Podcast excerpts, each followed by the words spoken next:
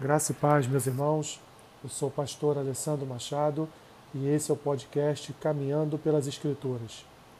Hoje, dia 10 de março, faremos a leitura de Êxodo capítulo 21, Jó capítulo 39, Lucas capítulo 24 e 2 Coríntios capítulo 9.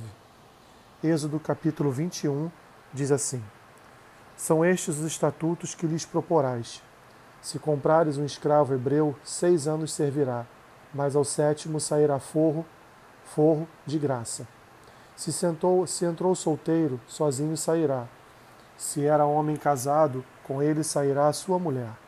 Se o seu senhor lhe der mulher, e ela der à luz filhos e filhas, a mulher e seus filhos serão do seu senhor, e ele sairá sozinho.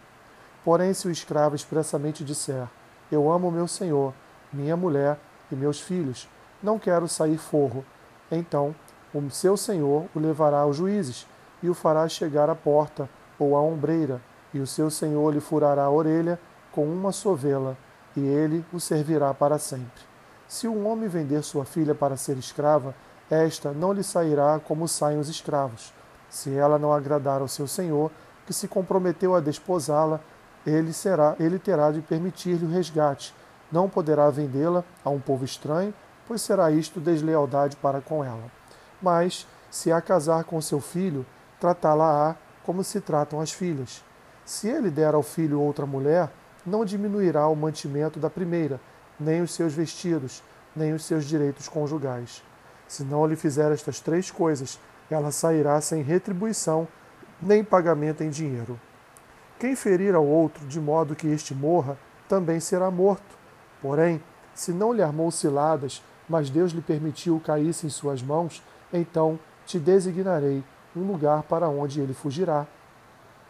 Se alguém vier maliciosamente contra o próximo, matando-o à traição, tirá-los-á até mesmo do meu, do meu altar, para que morra.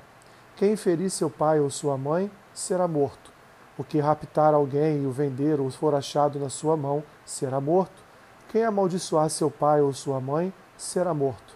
Se dois brigarem, ferindo um ao outro com pedra ou com um punho, e o ferido não morrer, mas cair de cama, se ele tornar a levantar-se e andar, e andar fora, apoiado ao seu bordão, então será absolvido aquele que o feriu. Somente lhe pagará o tempo que perdeu e o fará curar-se totalmente.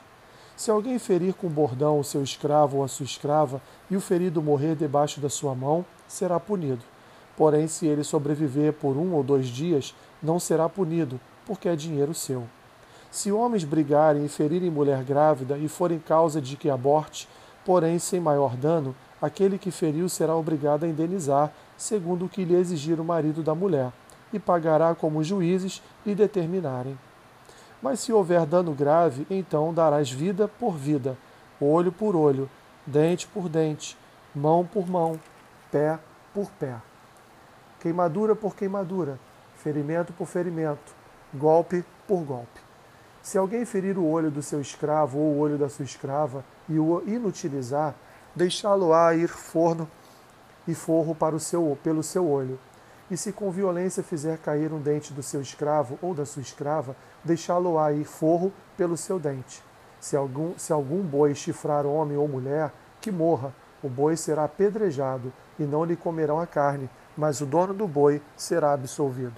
Mas se o boi, dantes, era dado a chifrar e o seu dono era disso conhecedor, e não o prendeu, e o boi matar homem ou mulher, o boi será apedrejado, e também será morto o seu dono. Se lhe for exigido o resgate, dará então como resgate da sua vida tudo o que lhe for exigido. Quer tenha chifrado um filho, quer tenha chifrado uma filha, este julgamento lhe será aplicado. Se o boi chifrar um escravo ou uma escrava, dar-se-ão trinta ciclos de prata ao senhor destes, e o boi será apedrejado. Se alguém deixar aberta uma cova, ou se alguém cavar uma cova e não a tapar, e nela cair boi ou jumento, o dono da cova o pagará.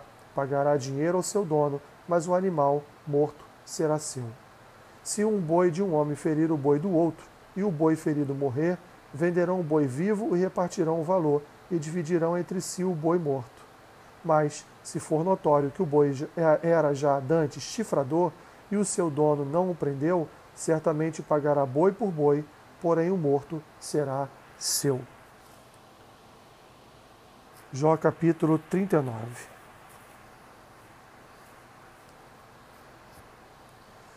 Sabes tu o tempo em que as cabras monteses têm os filhos, ou cuidaste das corças quando dão suas crias? Podes contar os meses que cumprem? Ou sabes o tempo do seu parto? Elas encurvam-se para terem seus filhos e lançam de si as suas dores. Seus filhos se tornam robustos, crescem no campo aberto saem e nunca mais tornam para elas. Quem despediu livre o jumento selvagem e quem soltou as prisões ao asno veloz, ao qual dei, a, dei o ermo por casa e a terra salgada por moradas? Ri-se do tumulto da cidade, não ouve os muitos gritos do arrieiro.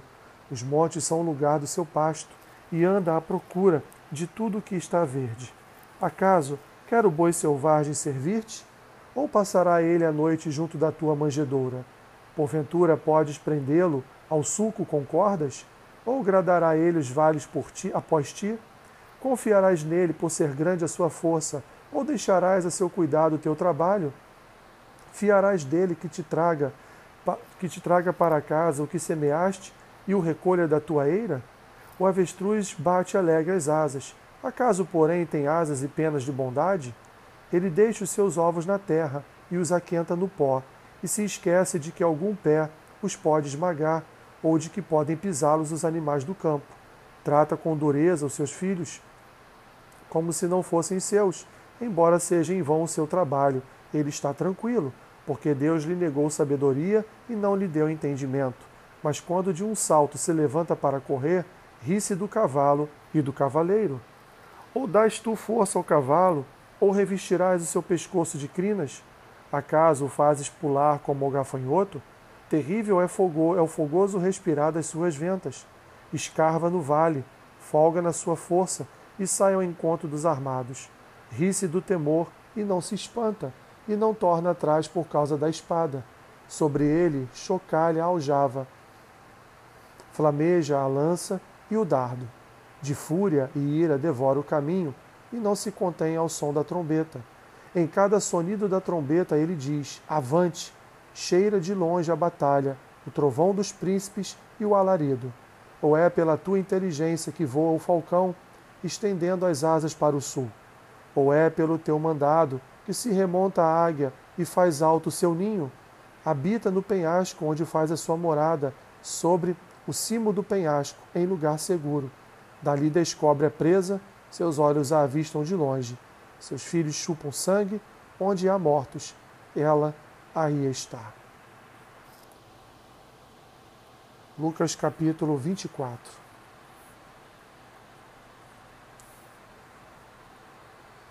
Mas no primeiro dia da semana, alta madrugada, foram elas ao túmulo, levando os aromas que haviam preparado, e encontraram a pedra removida do sepulcro.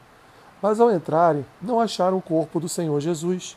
Aconteceu que, perplexos a esse respeito, apareceram-lhes dois varões com vestes resplandecentes. Estando elas possuídas de temor, baixando, os olhos para o chão, eles lhes falaram: Por que buscais entre os mortos ao que vive? Ele não está aqui, mas ressuscitou.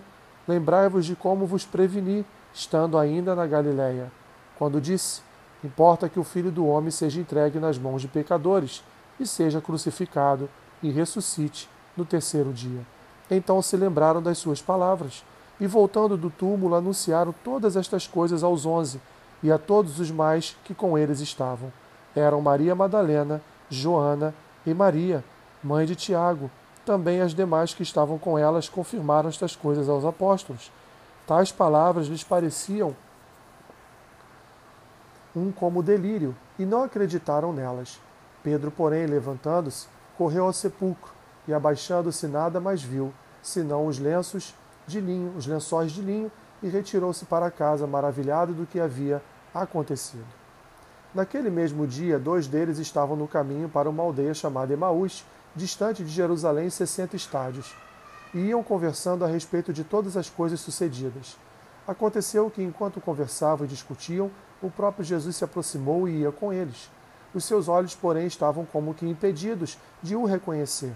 Então lhes perguntou Jesus: Que é isso que vos preocupa e de que ides tratando à medida que caminhais? E eles pararam entristecidos.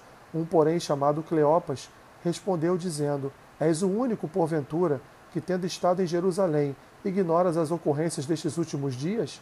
Ele lhes perguntou: Quais? E explicaram o que aconteceu a Jesus, o Nazareno, que era varão profeta, poderoso em obras e palavras diante de Deus e de todo o povo, e como os principais sacerdotes e as nossas autoridades o entregaram para ser, para ser condenado à morte e o crucificaram. Ora, nós esperávamos que fosse ele quem havia de redimir a Israel, mas depois de tudo isso, é já este o terceiro dia desde que tais coisas sucederam. É verdade também que algumas mulheres das que conosco estavam nos surpreenderam, tendo ido de madrugada ao túmulo e não achando o corpo de Jesus. Voltaram dizendo terem tido uma visão de anjos, os quais afirmam que ele vive. De fato, alguns dos nossos foram ao sepulcro e verificaram a exatidão do que disseram as mulheres, mas não o viram. Então lhes disse Jesus: Ó nécios e tardos de coração, para crer tudo o que os profetas disseram. Porventura não convia que o Cristo padecesse e entrasse na sua glória? E começando por Moisés, discorrendo por todos os profetas, expunha-lhes o que a seu respeito constava em todas as Escrituras. Quando se aproximavam da aldeia para onde iam, fez ele menção de passar adiante. Mas eles o constrangeram, dizendo: Fica conosco, porque é tarde e o dia já declina. E entrou para ficar com eles.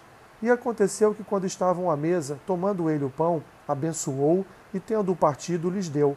Então se lhes abriram os olhos e o reconheceram, mas ele desapareceu da presença deles.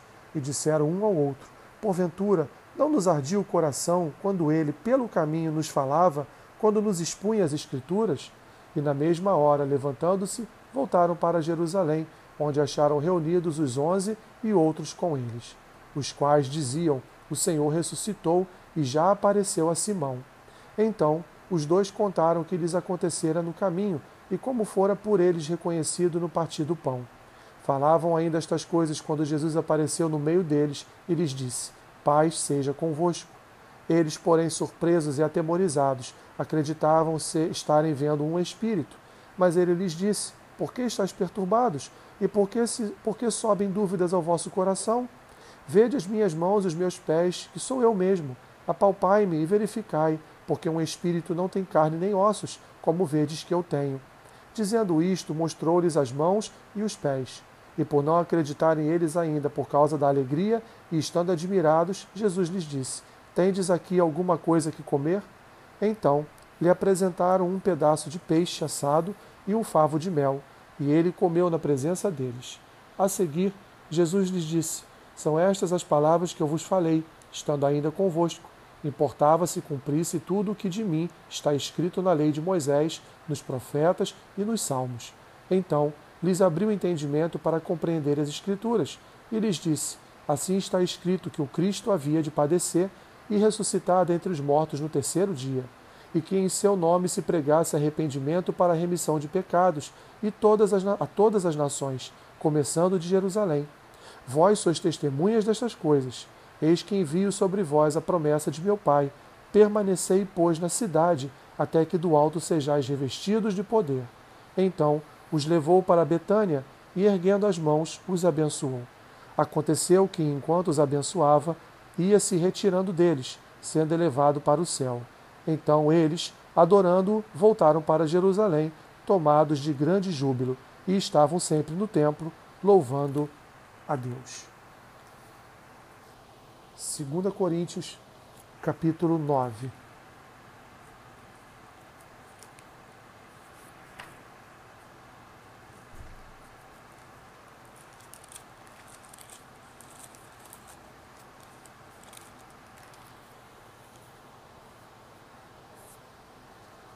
Ora, quanto à assistência a favor dos santos, é desnecessário escrever-vos porque bem reconheço a vossa presteza, da qual me glorio junto aos macedônios, dizendo que a Acaia está preparada desde o ano passado, e o vosso zelo tem estimulado a muitíssimos.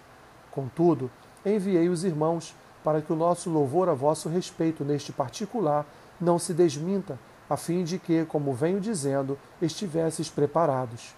Para que, caso alguns macedônios fosse, forem comigo e vos encontrem desapercebidos, não fiquemos nós envergonhados, para não dizer vós, quanto a esta confiança. Porquanto julguei conveniente recomendar aos irmãos que me precedessem entre vós e preparassem de antemão a vossa dádiva já anunciada, para que esteja pronta como expressão de generosidade e não de avareza. E isto afirmo: aquele que semeia pouco, pouco também ceifará, e o que semeia com fartura, com abundância também ceifará. Cada um contribua segundo tiver proposto no coração, não com tristeza ou por necessidade, porque Deus ama quem dá com alegria.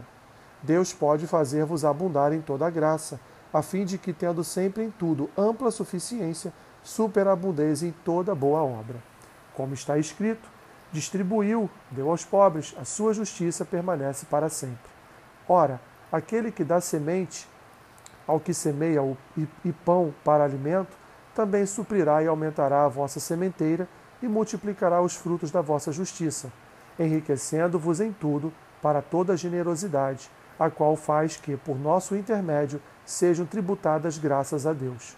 Porque o serviço desta assistência não só supra a necessidade dos santos, mas também redunda em muitos graças a Deus, visto como na prova desta ministração glorificam a Deus pela obediência da vossa confissão quanto ao Evangelho de Cristo e pela liberalidade com que contribuís para eles e para todos, enquanto oram eles a vosso favor com grande afeto, em virtude da superabundante graça de Deus que há em vós. Graças a Deus pelo seu dom inefável. Hoje terminamos mais um livro, meus irmãos, e assim prosseguimos nessa nossa caminhada de leitura bíblica diária. Que Deus te abençoe rica e abundantemente. Amém.